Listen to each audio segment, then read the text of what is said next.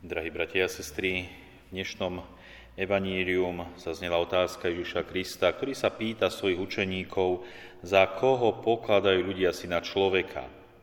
Pán Ježiš je možno zvedavý na to, ako ho vnímajú ľudia, za koho ho pokladajú, kým je v ich očiach.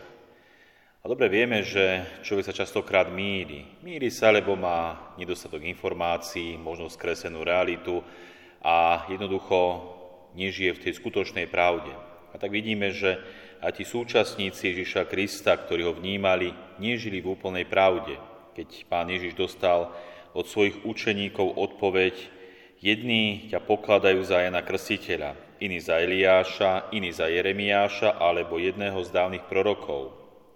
Čiže tí súčasníci Ježiša Krista, ľud, ktorý ho častokrát sprevádzal a počúval, ako pán Ježiš hlása, tak toho vníma.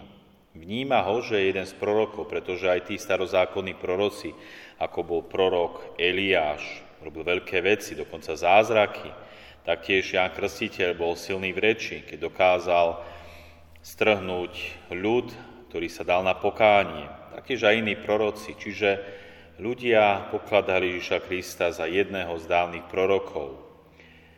A tak som aj ja rozmýšľal nad tým, ako ľudia, súčasní ľudia alebo súčasný svet vníma Ježiša Krista, kým je Ježiš Kristus. A tak ako sme počuli v tom dnešnom evanílium o takých štyroch prorokoch, tak ja som rozdelil na štyri kategórie ľudí, ako ľudia vnímajú Ježiša Krista. To prvou kategóriou by sme mohli nazvať ľudí, ktorí vôbec nepoznajú Ježiša Krista.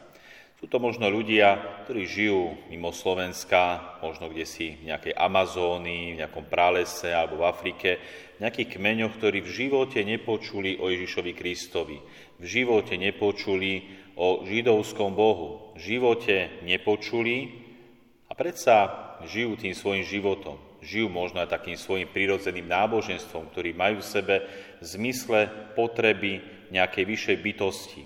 Samozrejme, a títo ľudia, ak žijú podľa svojho svedomia, toho prirodzeného zákona, môžu byť spasení. To je taká prvá kategória ľudí, tí, ktorí nepoznajú a v živote nepočuli o Ježišovi Kristovi. Takou druhou kategóriou ľudí by mohli byť tí, čo vnímajú Ježiša iba ako informáciu.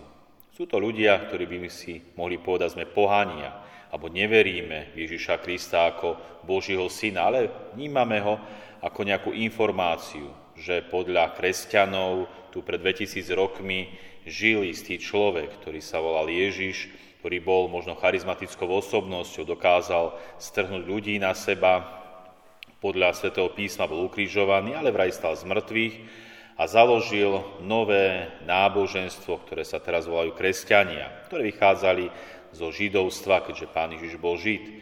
Čiže to je kategória ľudí, ktorí vnímajú Ježiša iba ako informáciu, iba ako nejakú historickú osobnosť, ktorá chodila po tejto zemi a dosť. Tou tretou kategóriou ľudí by mohli byť tí, čo sú aj pokrstení, a to je všetko. Či už rodičia ich dali pokrstiť v detstve, alebo sa oni sami rozhodli pre krst, ale týmto končí. Nepraktizujú svoje náboženstvo, nevytvárajú si osobný vzťah s Ježišom Kristom. Možno aj prídu do kostola na nejaké väčšie sviatky, alebo už na pohreby, alebo svadby, ale od osobného vzťahu s Ježišom Kristom to majú veľmi ďaleko. To je taká štvrtá kategória ľudí. Teda tretia kategória ľudí. A tou štvrtou to by mohli byť tí, čo sú aj pokrstení, ale si aj vytvárajú vzťah s Ježišom Kristom. Dobre si uvedomujú, že potrebujú Ježiša pre svoj život – že potrebujú vytvárať s ním vzťah, hlboký vzťah, dokonca Pán Ježiš sa stáva, stáva centrom ich života. Takými by sme mali byť aj my, milí bratia a sestry. Pán Ježiš by mal byť centrom nášho života. A my by sme mali poznávať, kým je naozaj Pán Ježiš, aby sme aj my nežili v takom omyle. A veľmi pekne sme počuli v dnešnom druhom čítaní z listu Rímanom slova poštola Pavla, ktorý hovorí, aká hĺbka Božieho bohatstva, múdrosti a vedomosti, aké nepochopiteľné sú jeho súdy a nevyspytateľné jeho cesty. Veď kto pozná pánovo zmýšľanie? alebo kto bol jeho radcom.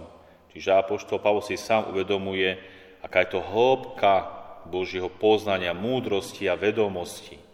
A naozaj táto hĺbka múdrosti sa dotkla v dnešnom evanielium aj Apoštola Petra.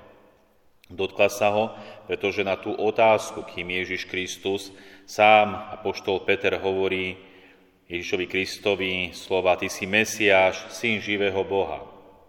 A ako pán Ježiš ďalej pokračuje a reaguje na tieto jeho slova, doslova chváliu a hovorí Blahoslavený si Šimon, syn Jonášov, lebo ti to nezjavilo telo a krv, ale môj Otec, ktorý je na nebesiach. Čiže toto už nebola informácia, ktorú by sa apoštol Peter naučil alebo počul od niekoho, alebo si nejak logicky vydedukoval, a toto mu bolo zjavené. Zjavené samotným Bohom. Boh, ktorý je tá hĺbka múdrosti, vedomosti a poznania.